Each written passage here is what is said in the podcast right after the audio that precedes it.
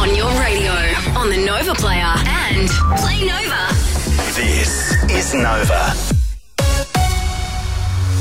3 minutes past seven. Good morning. It's Ange Anderson. PM Anthony Albanese is here in Brisbane today to do a $7 billion funding deal with Premier Anastasia Palaszczuk for the 2032 Olympics. It'll see the Gabba rebuilt, an arena over Roma Street Station, with $2 billion to go towards smaller venues and upgrading some existing ones.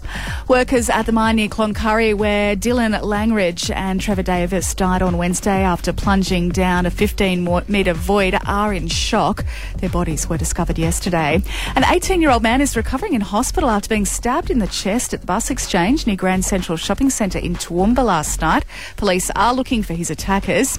US President Joe Biden claims there's no intelligence linking three aerial objects, which the US military shot down, to a Chinese surveillance program. The intelligence community's current assessment is that these three objects were most likely balloons tied to private companies, recreation or research institutions studying weather or conducting other scientific research. And Rihanna apparently spared no expense prepping for her Super Bowl halftime show, renting a mansion in the desert in Arizona for 6 nights, which cost her $85,000 a night. 5 minutes past seven right now. Mitch is on the road. What's happening in sport though, Mitch? Our Aussie women's cricketers are 3 from 3 in their T20 World Cup campaign. The side smashing Sri Lanka by 10 wickets overnight. Meanwhile, our men's team will today kick off their second Test match against India, 2 p.m. Brisbane time.